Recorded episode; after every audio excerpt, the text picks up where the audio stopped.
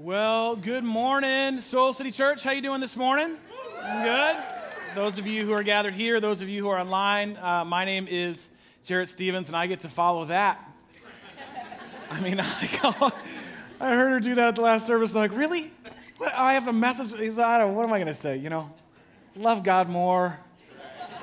Try and sin less. I don't know. Like you know, like, let's go. We're all, we're all going to Kenya. Like let's. Uh, that's all. That's all I got. But I'm, I'm so glad you're here. And, and again, for those of you watching online, um, God's doing so many uh, amazing things in and through this church. And I am so grateful. I know Jeannie as well. We are so grateful to be a part of what God's doing here. And I just need to say it. Jeannie said it. I need to say it again.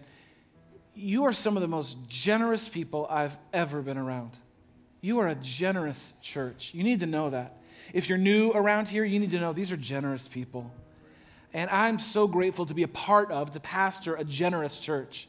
I wouldn't do well with a stingy church. I just get frustrated all the time. But y'all are so generous. And you look at your stuff as a gift from God and you look at opportunities to give it back to God, to invest in the lives of others, to make it bigger than what it could do if it was just up to you. And I am so grateful for you. And that's why for us it's easy when we pause and take a time out of our gathering every week to respond to God's goodness and faithfulness by giving back to Him. It's easy for me to lead you into that because you already do it, you already model that. And so, in a moment, we're going to take a time to respond to just that, to God's goodness. We give joyfully and regularly around here because it not only extends the work of this church, but it does, like I said, a deeper work in us. And we are so grateful for the spirit of generosity that is real and tangible in this church. So I'm going to ask our amazing host team to come forward uh, right now. These are incredible volunteers. They're going to pass out buckets. And if you like to give that way, uh, that's awesome. You can do that. You can text in to give. The number should uh, pop up behind me at some point. And then you can also go online and give that way as well. You can go online, Soul City Church, and set it up to give. If you're a guest around here, we do not expect you to give. I want to be really clear about that. We don't expect you to give, but I do expect you to pay attention to what generosity looks like in real time with real people. And so thank you, thank you, thank you, uh, Soul City Church. As Jeannie mentioned, I'm kicking off a brand new uh, teaching series, and this is actually going to be one of the longest teaching series we've done in a while. Uh, this is going to go straight up to and through Easter. And the idea is to prepare our hearts, kind of to till the spiritual soil of our lives to prepare us for Easter, to really be able to see and celebrate all that God has done that we mark with uh, Easter. And one of the things that we're going to do is look at this little phrase that comes from the most, perhaps the most famous prayer in the world. We're going to look at this little phrase that, that maybe you might have missed or is easily forgotten, and we're going to camp out there for the next six weeks. How many of you grew up praying the Lord's Prayer? Maybe you, have prayed it before, you're familiar with the Lord's Prayer. Right, ton of folks, right? So a lot of us know that. Well, there's a little line in there that I want us to pay attention to, and it's going to kind of set the framework for this teaching series. It's found in Matthew chapter 6. You don't have to turn there right now. Matthew chapter 6, verse 9, Jesus prays this prayer Our Father in heaven, hallowed be your name.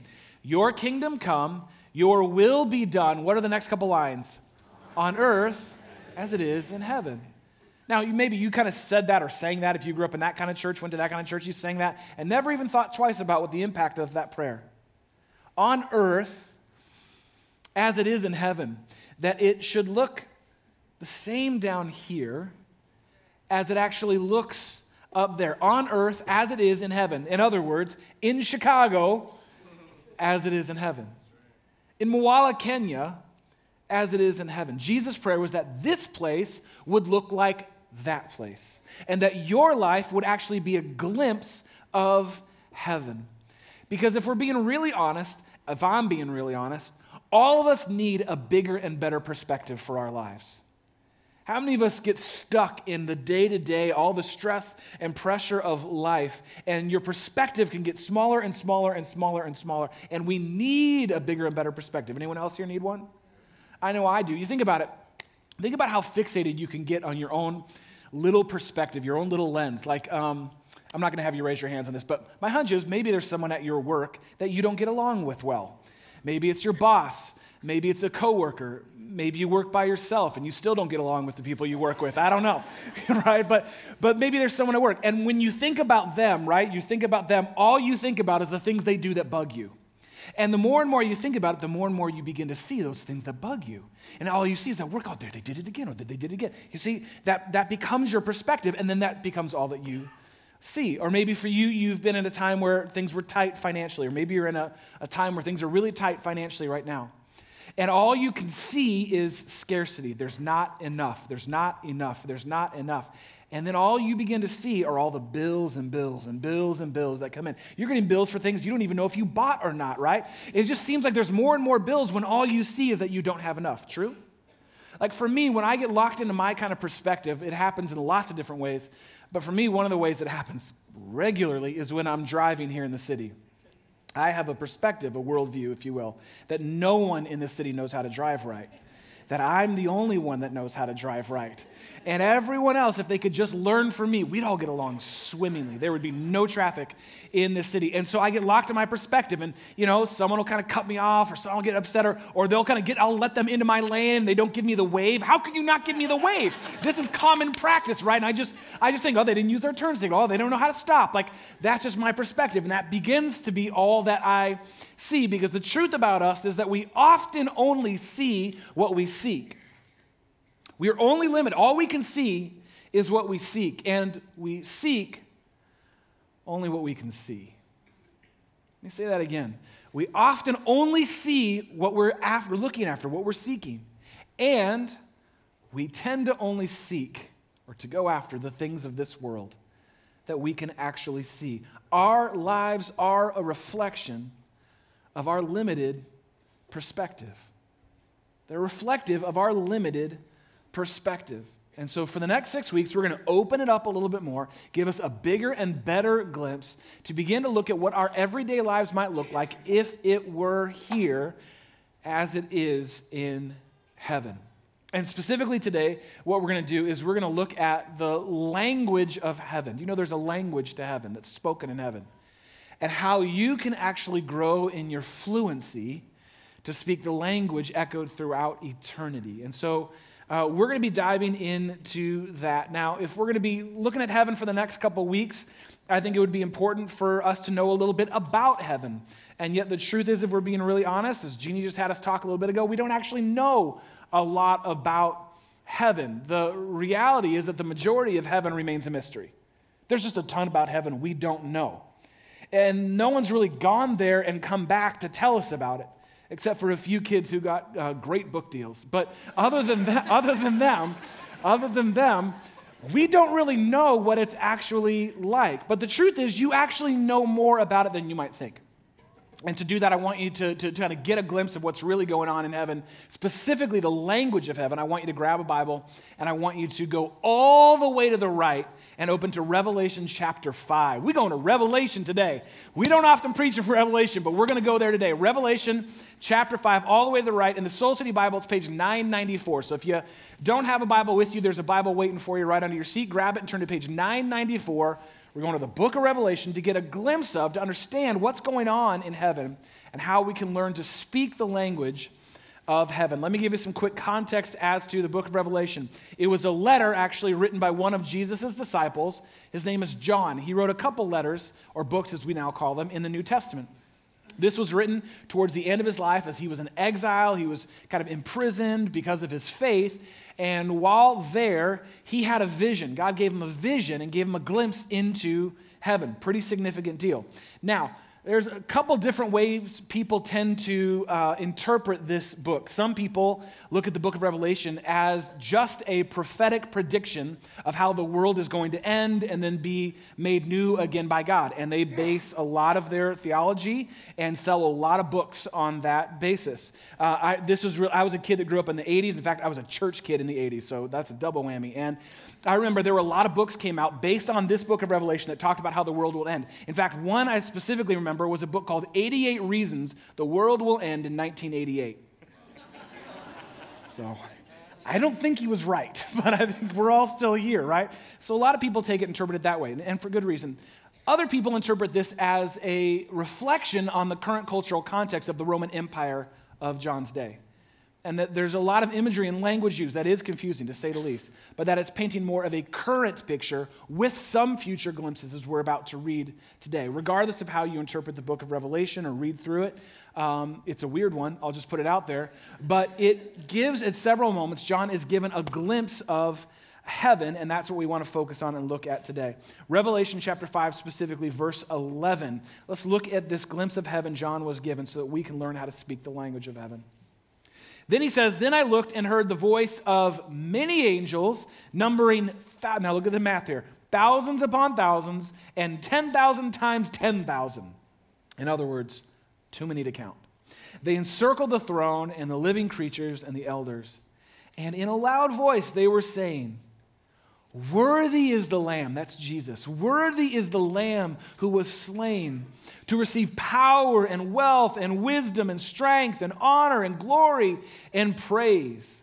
Then he says, I heard every creature in heaven and on earth and under the earth and on the sea and all that is in them saying, To him who sits on the throne and to the Lamb be praise and honor and glory and power forever and ever. And the four living creatures said, Amen. And the elders fell down and what? Worshipped. Now, of all the mystery of heaven, there is something that is very clear. What is going on all the time in heaven? Worship. God is being worshiped. God is being worshiped over and over and again and again. All of heaven is declaring the worthiness, the holiness, the goodness of God. And did you see the language that was just uh, caught up there in that continuous refrain that they kept repeating throughout eternity? The language of worthy. God, you are so worthy of all of my praise. Glory, God, I want to revel in your goodness honor, praise, just worthy, glory, honor, praise being cast down on God from everyone throughout all of heaven, even from all the animals, he said. I don't know what that means, but all the animals praising God, every living creature saying, worthy, glory, honor, and praise. And I want you to notice what we just read in Revelation 5 there. They are worshiping God not because of what he has done they're not waiting for God to do something until they praise Him. They're worshiping God simply because He is. They're just worshiping God for who He is. They're not waiting to, for God to move so that they can be moved. They just worship, worthy, glory, honor, praise, casting it down on God throughout all of eternity. Now, that's not typically how we work, right? Lots of times we need to be moved before we move. Like, think about you ever been to a really good fireworks show? Like a really good fireworks show, right? I hope you have. I think it's important for everyone's life. And uh, we go to uh, the Oak Park fireworks show for whatever. We just love that one. We sit out in the tennis courts. A bunch of us go there and watch it, and I love it. And it's a fantastic show. And you know that moment where it gets at the end, where they spend like two thirds of the budget on the last 60 seconds? You know that part of the fireworks, boom, boom, and they're just all going, and people start going nuts and cheering and screaming, right? That's a human response. I'm moved, and so I will move. I've seen what you've done, and so I'll do it. That's what we tend to do. We wait to see something that's been done, and then we say something about it. Or t- take a concert, right? I mean, Beyonce comes out for her third encore, right? And people start going nuts. But then Jay Z comes out and joins her, and they do Crazy in Love for the last encore, and people go absolutely nuts and insane over that. That's a human response. We see something that's been done, and then we say something about it. That's not actually what's going on in heaven. They're not waiting for God to do anything to give him worship and, wor- and, and glory and honor. They're just worshiping him because he is. You're God, and so that's enough. It's a whole different kind of mindset. This, this is not praising God because the fireworks show was so good. This is praising God because we live in a world where fireworks exist. And they're awesome. This is praising God that we live in a world where music exists. This is praising God that we live in a world where Portillo's chocolate cake exists. We get to live in this world, a world where Beyonce actually married Jay Z and they're putting humans into the world. I just worship God just simply because I get to be in the world He created. I worship Him because He didn't have to do a thing. That's what's going on in heaven. You don't have to do a thing, God. And I'm still going to worship you. And I'm still going to praise you. Whether or not things go my way, still I will worship you simply because you are. That's what's going on in heaven. That's because worship is, I believe, worship is heaven's native tongue. Worship is heaven's native tongue. It's what's spoken there. It's in the it's the very atmosphere of heaven. Worship is the resting state of heaven. That's just what is going on at all times. And worship is what actually gives you and me a bigger and a better perspective. So, if that's what's going on there, how can that begin to happen more around here? How can that be true of, of my life and of your life? How do you become more fluent in the language of heaven, in your everyday life as it is in heaven? Well, think of it this way um, how many, raise your hand if you had to take uh, a foreign language in school at some point. Raise your hand if you ever studied or took as an elective a foreign language. Awesome. So a ton of people. Okay, so everyone who just raised their hand that took some class or semester or a couple semesters of a foreign language, raise your hand if you are still speaking that language fluently today. Cool. So the eight of you. All right, cool. cool, cool, cool, cool, cool. Now, some people have grown up, you maybe you grew up in a home where you have to know two languages, right? There's one that's spoken at home and then there's one that's spoken at school or out in the world or with your friends. And so you just you didn't have a choice. It wasn't an elective, it was mandatory. You just had to figure it out. But for a lot of people, uh, you took it as an elective. It's a thing that you studied in school and hoped maybe one day to use on vacation, right? I took three years of Spanish. I love the Spanish language. I took three years of it and uh, learned a lot about it. But it wasn't until I was a restaurant that I was working in when I was in college, and specifically, there were two guys that worked at this restaurant, two brothers from Zacatecas, Mexico, that took it upon themselves to be my formal educators. And they taught me real Spanish. Like, they taught me stuff I can't say in church. I mean, they taught me, like, and they would only speak to me in Spanish. I don't know, they just thought it was really cute, this little white kid. And so they would only speak to me in Spanish. So anytime I needed something from them, they would make me say it in Spanish. And again and again and over and over, every time I went to work, every time I enter, and I love these guys. They were hilarious, cracked me up, at least the jokes I understood, cracked me up. I think most of them were about me. But anyway, and I loved it. And so what happened is the two years that I worked with them, that's where I really, really, really learned Spanish. Why? Because I was speaking it regularly with them and that's how it grew. That's how my fluency actually grew and improved with them. It wasn't from sitting in a class, it wasn't from reading it in a book.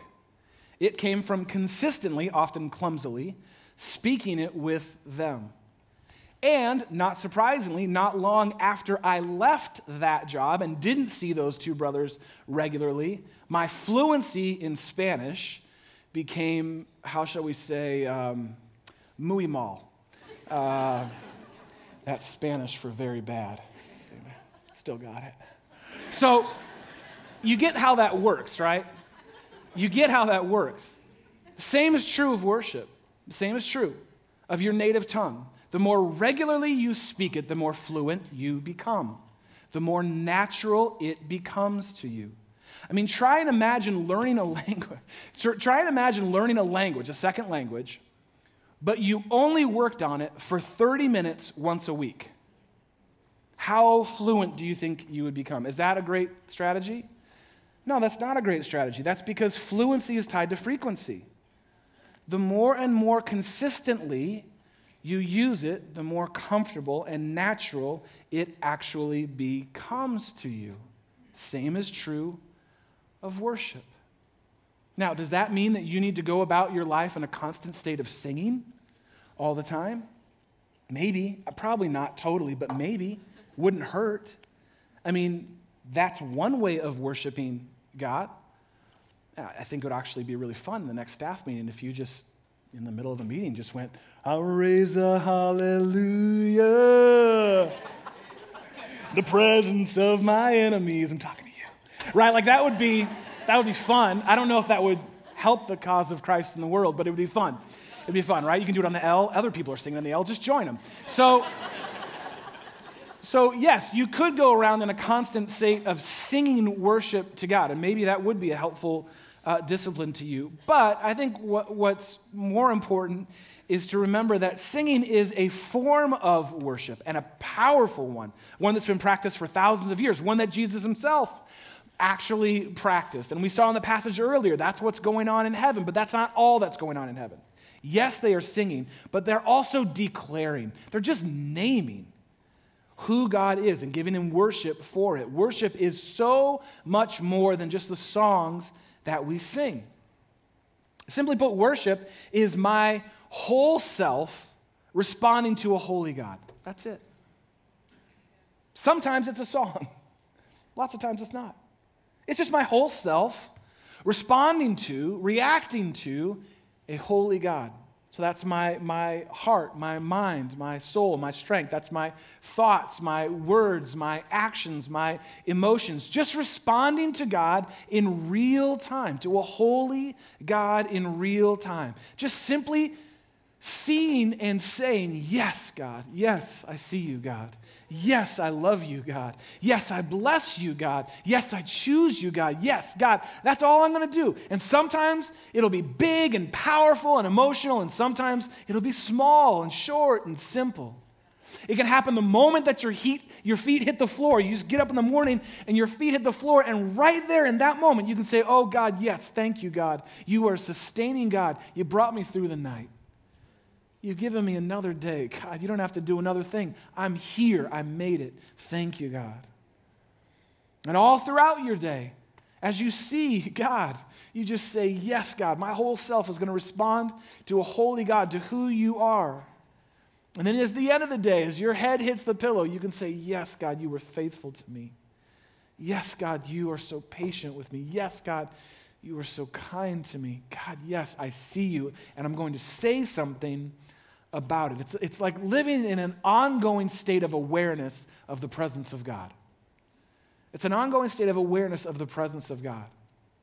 And I've found that one of the, the, the, the easiest and most authentic ways to do that is something that I believe every single one of us can do to grow our, our fluency in the language of heaven. Now, I know for some of you, when it comes to worship, specifically to singing songs of worship, specifically to singing songs of worship here on Sunday, you come ready to play. Like you show up here ready to play. Like you are ready. You like give yourself some room. I need to have a seat here and a seat here because there's going to be motions and there's going to be hands. I need to rope off a section for me to dance. Like some of y'all show up and I love it. I'm with you. That's why I sit over here. I got a whole dance floor all to myself over here. I'm with you. It's easy for me to just get caught up and to worship God with my body and with my heart and with my soul when we're worshiping here together. Some of you are not necessarily wired that way. That's just not that's not how you express uh, yourself in the world. That might feel a little foreign or a little clumsy to you. And so, what I want to offer you is a simple, authentic way that you can just practice speaking the language of heaven throughout your everyday life to bring heaven here to earth. And it's a really short prayer that anyone can pray. Here's what it is God, you are. God, you are. You think you can do that? I mean, like, I don't know how to pray. I'm kind of new to this. I bet you can say that. God, you are. God, you are. And then fill in the blank. God, you are, whatever it is, God, you are so patient with me. Oh, God, I am not patient with myself. I'm not patient with my kids. God, you're so patient with me. God, you are so kind to me. Oh, God. There's a thousand reasons why you should have turned your back on me, God, but you are so kind to me. God, you're so faithful to me. God, I, don't, I can't even see tomorrow. I don't even know how I'm going to get through today, but I can look back and see your faithfulness in my life. God, you don't even have to do another thing for me. You've done enough already. You're faithful. God, you are faithful. God, you are so generous. God, you are so loving. One of the ones that I love is when I see something in creation, I see a beautiful sunset. You know, or maybe you know that golden hour here in the city where the sunset hits all the, the buildings, hits the skylight. Isn't that beautiful? He didn't have to do that. It's science. It's the sun and the moon and the earth and the rotation. We don't, it doesn't have to be pretty. But God is so creative. And so he said, God, you are so creative. God, you are the master artist. You created this beautiful moment. Maybe you get outside the city and you see a living thing like a tree or some bush or some little patch of grass, right? And you just go, oh, God, you're so creative. It didn't have to be this beautiful. But you are, you are, you are. God, you are. That is how we become fluent in the language of heaven. That's what's going on in heaven right now. Do you know that? God, you are worthy. God, you are holy. God, you are above everything else. God, you are. God, you are. God, you are. We get to practice that here and now. That's what's going on in Moala, Kenya right now. Why else could children dance in the face of death and extreme poverty? How else is that even possible without a bigger perspective? God, you are, God, you are, God, you are. And so I think that is a way for us, for our church to grow this week. And I love when we come together here. I think it's important when we come together here to worship. But I'm not talking about Sundays, I'm talking about every other day. Like when you're at work, you know, you're like, God, I, God, I hate this job, or, or I don't like this part of my job, or God, I don't like that I don't have a job. And then when you find yourself getting kind of stuck in that perspective, and that's all that you see, to be able to simply say, But God, you are my help in times of trouble. You are. Maybe the pain of this world as you think about the things you're going on with, the loneliness you're going on with, the diagnosis that just came into your family, that you're going, I don't know how we're going to be able to handle this. Maybe it came into your life. And as you kind of sit and that becomes your perspective, all you can see is the pain that you feel. Even in the midst of that, you can say, But God, you are close to the brokenhearted. And you've promised to bind up every one of my wounds. You are a healer, God. You are a restorer, God. See, in the midst of it, I don't have to wait till Sunday. I don't have to wait till God moves. In the midst of it, I get to speak the language of heaven. I don't have to wait till it all works out. In the midst of a storm, I can even say, Oh, but God, you promised you will carry me through. God, you said if you care about the birds of the air and the flowers of the field, how much more so will you take care of me? Because that's who you are. You're a father, God. You're a perfect parent. So, God, you are. God, you are. Can you imagine what might begin to shift if you and I begin to do that in our everyday lives? Again, sometimes it's a song, sometimes it's a sentence. That's enough. But every time you do, you bring heaven into the here and now. You grow your fluency in the language spoken throughout eternity. You get a glimpse of something greater than you, bigger, better perspective. And when you do that, and when I do that, and then we come together and do this, this is just the culmination of all of that. You know that, right? This isn't the point. This is just a part. It's the culmination of you and I trying as best we can in our everyday lives to say, God, you are, God, you are, God, you are. And then when we come together, it's just that much sweeter when we come together for a moment like this. So I want to I want to help our church grow as best we can. I want to grow in the language of heaven. And so I have a, a three-part homework assignment for you. I know that sounds like a lot, but it's like one of them you're going to get done in the next three minutes, okay? So that's easy. We're going to do it in class. But it's a three-part homework assignment. First part homework assignment, you might want to jot this down. First part of the homework assignment is simply this. This week, will you practice praying the God you are prayer?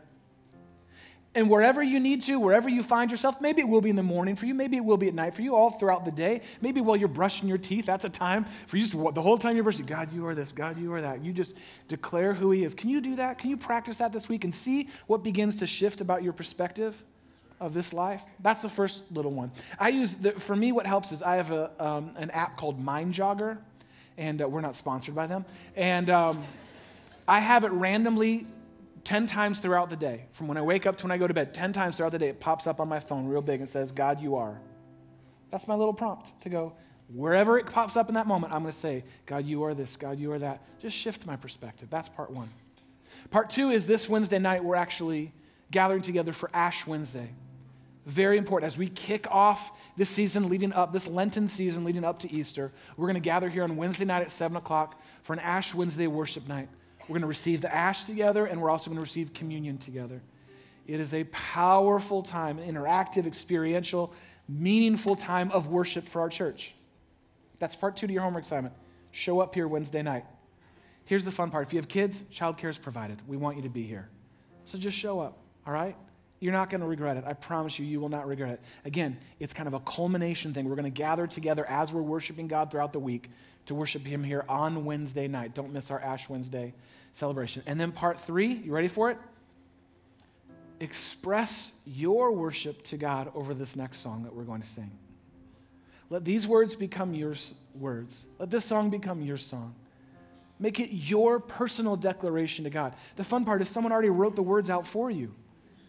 So you just now follow along and bring your heart to it, bring your whole self to respond to a holy God. So I'm going to ask you to stand right now. I'm going to pray for you.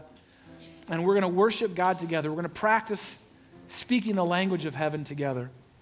And maybe, just maybe, we'll get a glimpse together of heaven here on earth that we'll experience in this time together, just a glimpse of what it's like in heaven. So, would you open your hands and open your heart? I want to give you a chance to even get a little head start on your homework. We're just going to take a couple seconds right now. I want you just to start saying that God, you are prayer. And I want you to, here's the thing I want you to say it out loud, okay?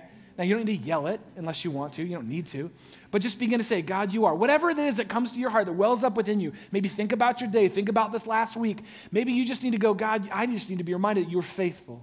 God, that you are good. And I want you to out loud just tell him, God, you are. God, you are. I'm going to join you, and then I'll lead you, and we're going to respond together in worship. Make sense? So, together, let's just begin to say, God, you are. God, you are. And you fill in the blanks. God, you are so patient with me. Thank you, God. And God, you are so faithful to me, God. You've never once forgotten me. You've never left or forsaken or abandoned me. God, you are so generous beyond, beyond, beyond anything I could imagine or deserve. God, you are. God, you are my provider. You always have been. And God, you are. We could fill in the blanks. And God, we don't even have to fill in the blanks. We could just simply say, God, you are. And that's enough. You exist. You are here, God. You are more than we can even put words to. And so, God, we want to lift up, we want to raise up our hallelujah to you in this moment, and God, in every little moment throughout our life, to just simply recenter, reframe our lives to say, God, you are here and you are good, holy, worthy, deserving of all honor and praise. Help us, God, to learn the language of heaven and to practice it in this place and in our everyday lives. We pray this in your name. Amen.